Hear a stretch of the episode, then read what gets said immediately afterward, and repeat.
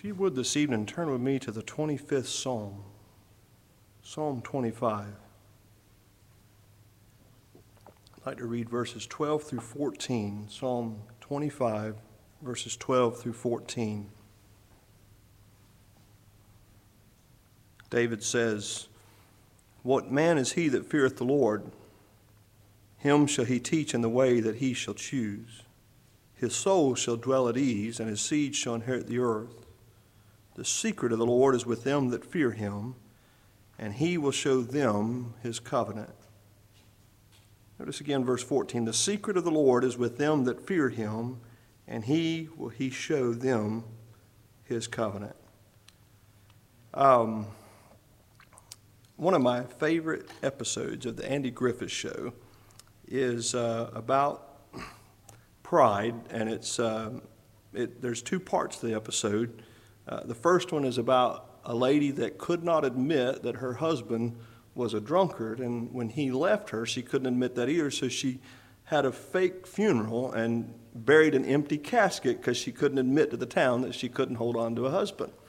And so, of course, Andy uh, Taylor, he had a good joke with that. Well, in the same episode, his son uh, hadn't given like he thought he should to a charity, and Andy never would quite listen in to what Opie's uh, reason was. And finally, at the very end of the episode, come to find out, Opie had a little girlfriend, and, and he kept telling his dad this, and uh, but he wouldn't quite listen. And uh, he finally tells Andy that he's saving uh, all of his money to buy her a coat uh, because uh, her mother's poor, and hers was, you know, tattered and torn, and so he was going to buy her a coat for that winter.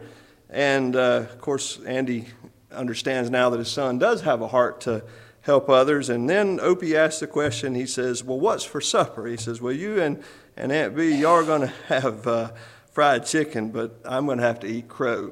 And so I tell that story to say I have to eat a little crow tonight by preaching from the Psalms, because uh, uh, I think it was last Sunday Brother Quentin and I were talking, and I was he was telling me about a psalm that had touched him. And And I, I will confess that I know a lot of folks draw a lot from the Psalms. I'm not one that this is a place where I typically turn uh, in the Word of God in, in the days of my adversity. Uh, the Word of God is a thorough furnisher unto every good work. And, but there's different aspects of the Word of God that touch people differently. Obviously, we all have different personalities, different natures, and so different things speak to us in different ways. When I get downcast, the eighth chapter of the book of Romans is what will lift me up. The first chapter of the book of Ephesians, that will lift me up. It's not real often that it's the Psalms that will do that for me, but as I was reading in the Psalms uh, this week, this particular verse uh, stood out. Uh, again, he says, "The secret of the Lord is with them that fear him, and he will show them his covenant." So this tells me that God will show his covenant or his promise to who? The people that fear the Lord. I don't know about you, but I want to see the covenant of God. The covenant of God, of course, is his promise. Now, you can go all over the Bible and find individuals that God made covenants with. Uh, we think about Noah. Uh, Noah feared the Lord. Noah walked with God. And God showed him at the end of the flood and throughout all that situation a covenant that he made uh, with all living, that he would never again destroy the earth with a flood. And he set his bow or a rainbow in the sky. So here was Noah apprised of why this bow would be seen in the sky. God could have put the rainbow there and never told Noah what it meant. You and I could look at a rainbow after every rain and not know what that rainbow is there for. But because Noah feared the Lord, uh, the secret of the Lord was shown to him, and God revealed his covenant or his promise to this man. Abraham uh, could have been uh, the recipient of the blessing of God of being the father of many, and God never had to tell him. He could have ended up with Isaac, and then Isaac uh, have Jacob, and Jacob, Joseph, and, and the other eleven brethren, and then a family of seventy that then would increase to a family of over two million when they leave the land of Egypt. Abraham didn't have to know that that was going to be the future of his uh, legacy, of those that would uh, proceed from his body, but he feared the Lord, and so God showed his secret to him and opened his covenant, his promise, so that Abraham could enjoy the promise of God. Uh, I can think of many individuals that God made promises to, and because they feared the Lord and walked with the Lord, uh, the Lord was gracious and showed his promise to them. Uh, briefly, even with David himself, one of uh, my favorite uh, statements in the life of David is found in Second Samuel chapter twenty-three, uh, when it says, "These be the last words of David." He says, "Although my house be not so with God, he hath made with me an everlasting covenant, ordered in all things and sure." He says, this is all my salvation, and it was all of his hope. He said, although he make it not to grow. So again, he says, although my house be not so with God, I haven't behaved as I should have. My family didn't behave as they should have. But God has made with me an everlasting covenant. That means a covenant that will go on forever and ever. He says, and it's ordered in all things and it's sure. Uh, in other words, ordered in all things, meaning there's no thing that can happen uh, in heaven, earth, or hell that can alter the contents of the promise that God made to me. He said it's ordered in all things. No matter what happens, it is ordered by God. And so there is no earthly or hellish or heavenly power that can overthrow the promise that God has made to me. He says, and it's also sure. It's ordered in all things is sure. He says, and no wonder, this is all my salvation. He says, this is what I uh, look to, and even though I fall short, even though I have not lived as I should have, and my family has not uh, uh, conducted their lives the way they should have, I uh, thank God that the everlasting covenant of God is ordered even in the events where we fall short, and it's sure. And so David was shown this, and even in his dying hours of life, he could have the confidence that all is well because God made a promise. But thankfully, God also showed it to David because David was a man that feared the Lord, and so the secret of the Lord was with him, and God was willing to show him his covenant. We notice in the book of Matthew chapter thirteen that the Lord Jesus Christ, as you read in Matthew chapter thirteen, one to verse ten, he speaks kingdom parables. Uh, he's speaking about the kingdom of heaven in, in dark sayings, if you will. Uh, and he does this, and he's going to tell the disciples why in verse eleven and twelve, but he's speaking to a multitude, and there's Pharisees there, and so the Lord is speaking in ways that they will not comprehend. And finally, the disciples ask the Lord Jesus why it is that he taught in parables.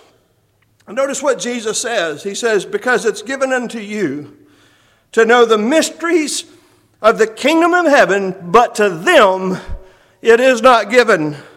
He said, for whosoever hath, to him shall be given, and he shall have more abundance, but whosoever hath not, from him shall be taken away, even that he ha-. He just means by that that those that have no regard for me, he said, they're going to end up even worse off than they are now. But those who regard me and care about me and love me, even though it looks like they have lack or uh, have little, he said, they will have abundance. So again, notice what Jesus says. He said, this is why I teach in prayer. It's given to you to know the mysteries of the kingdom of heaven, but to them it is not given. Now again, what is it that David said? The secret of the Lord is with them that fear him. To him shall he show his covenant. If you, which I trust everyone here tonight, especially if you're here on a Sunday night, this is what we call Gideon's army. Uh, the, the faithful few that you know, can, obviously you believe the gospel of the Lord Jesus Christ. How is it that you know the gospel of the Lord Jesus Christ? Because it's given to you. You know, the, the mystery of the kingdom. You didn't understand this. You did not gain this knowledge or this information uh, through uh, any earthly or human means.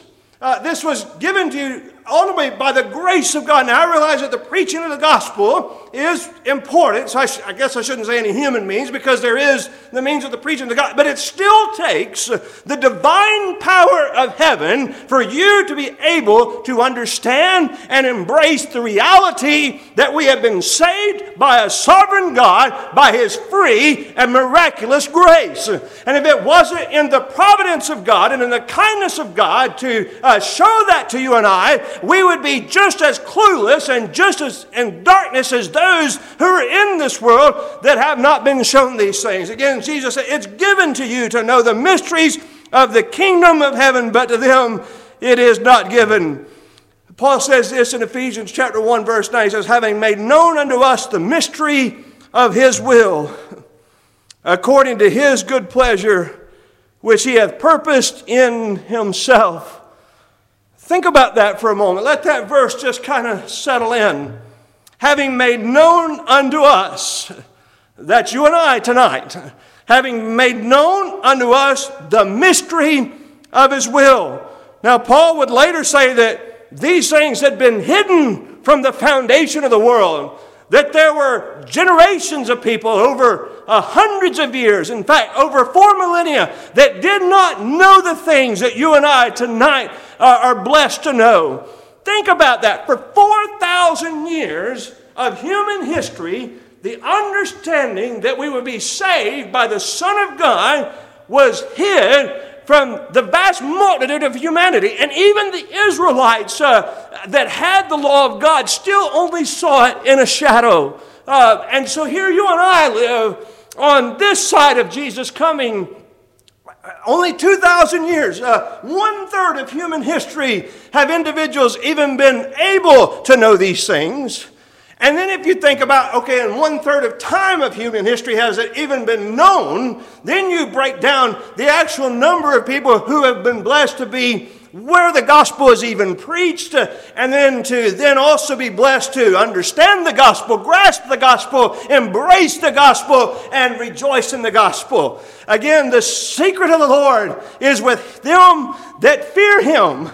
Now, that doesn't mean that our good friends who go to other denominational orders that don't believe like we do, that doesn't mean they don't fear the Lord. I'm not saying that. Uh, uh, they have seen some things more than others have seen. I trust and hope we've seen a little more than they have. And thank God that we have. And again, uh, remember what Jesus told uh, uh, Simon when he said, whom do ye say that I am? He said, thou art the Christ, the Son of the living God. He said, you're the Savior that's going to deliver us from our sin. That's essentially what Peter is saying in that statement. And what does Jesus respond with? Blessed art thou, Simon Bar Jonah, for flesh and blood hath not revealed this unto thee, but my Father which is in heaven. How does he know about this? He says, because my Father in heaven revealed it to you. How do you know that Jesus is the Son of God? Because God in heaven revealed it to you. Now, for just a few moments, and I'm going to be very short, consider your own circumstances of how it is, through the providence of God, you were blessed to know the gospel. How was it that God worked in your life to bring you to the place where the gospel would have an impact in your mind and heart? I know my story. I've told it before. I had a very faithful great-grandmother that loved the Lord Jesus Christ, that loved the church and his kingdom in this world. Um, one of the things that still impresses me so much about her is her church, or was my church too later, met on the first and third Sunday and Saturday before the first Sunday. And so I grew up not meeting every Sunday, and I, I know what that way is like, and I know we can sometimes get a little critical of that way, but listen, it was in that way that I learned the gospel of the Lord Jesus Christ. So we ought to be careful about how critical we may be about people's circumstances, because it was under that uh, uh, system of worship that I was blessed to see the gospel. Now, my grandmother, when her family would come to see her, and for whatever reason, it seems like we often picked her church day, she would get up early on Sunday morning. It was a seventy-mile drive one way to her church. She would get up. She would have her dinner cooked for church. And if folks were up, fine. If they weren't, she would leave breakfast on her stove. She had a very wide cook stove. It was a thirty-six inch wide that had a, a griddle in the middle, a gas stove, and, and that would stay warm there because of the pilot light. And so Uh, she would have eggs and bacon and sausage and biscuits and all that set there, there covered with a tea cloth or a flour sack, whatever, and there would be warm. She would provide for them, and she would ask any, do you want to go with me to church? And I would watch time and time and time again that she would go out to her car all by herself and start the drive all the way seventy miles to go to church, take dinner, stay for dinner, and come back home and visit that afternoon a little bit with her family before we all departed and went our separate ways. She did not let our visitation keep her from the house of God. And you know what? I finally felt sorry for her. And so I started to go with her because I hated that she was going by herself. And through that, I was exposed to the house of God. Some of you here came in your youth because of your grandmother. Some of you were blessed to know the gospel because you were born into a home that was raised Old Baptist, and so you were blessed from your birth to come to the house of God. But that's not why you know these things. Remember what Peter was told. He said, flesh and blood hath not revealed this to you. Just because you were raised in an Old Baptist family does not mean that you're automatically going to know and believe the gospel and rejoice in the gospel. It's going to take the divine power of God to intervene in our life. And I'm talking about in addition to us being born of the Spirit of God. Obviously, we can't know these things unless first we're born of the Spirit of God. Paul will make that very clear when he tells the church at Corinth in First Corinthians chapter two, verse fourteen. He says, the natural man receiveth not the things of the Spirit of God, for they are foolishness unto him. Neither can he know them, because they are spiritually discerned. So we, I think, all know here that we must be born again before we can believe the gospel. But even for our gospel conversion, we need the divine help from heaven. And your help might have been that you were raised in an Old Baptist home. It might have been because you had a faithful grandmother or grandfather that went, even though your mother and father maybe didn't go. It could be because you saw a young man or a young lady that caught your attention. You could see something about them that was godly and lovely, and so you wanted to be with them, but in order to be with them, you had to be in the house of God with them. And so uh, through a courtship, maybe then God opened your eyes to see the gospel. It may be, sorry, Sister Sharon, uh, it may be a Sharon Johnson going on a pontoon boat owned by Andy Bryant with Brother Julian Cunningham, and Brother Julian guilting her until finally uh, she came to the house of God.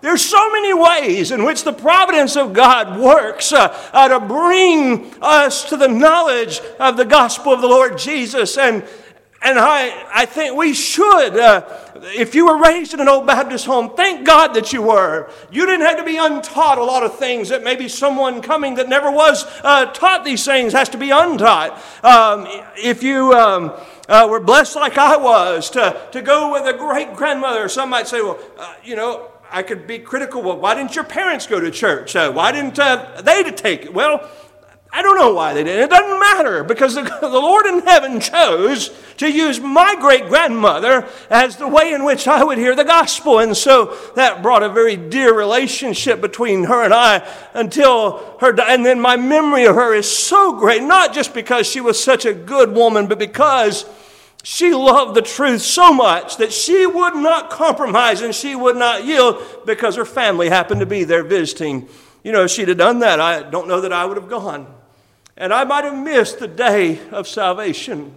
Uh, the Bible is clear that there's a time when the Lord passes by, and if we are not uh, uh, attentive, if we're not paying attention, then we may miss that day of salvation, our temporal deliverance in the gospel. And so never take for granted the fact and how it is that God, not only that he showed you the gospel, but the means by which it came about.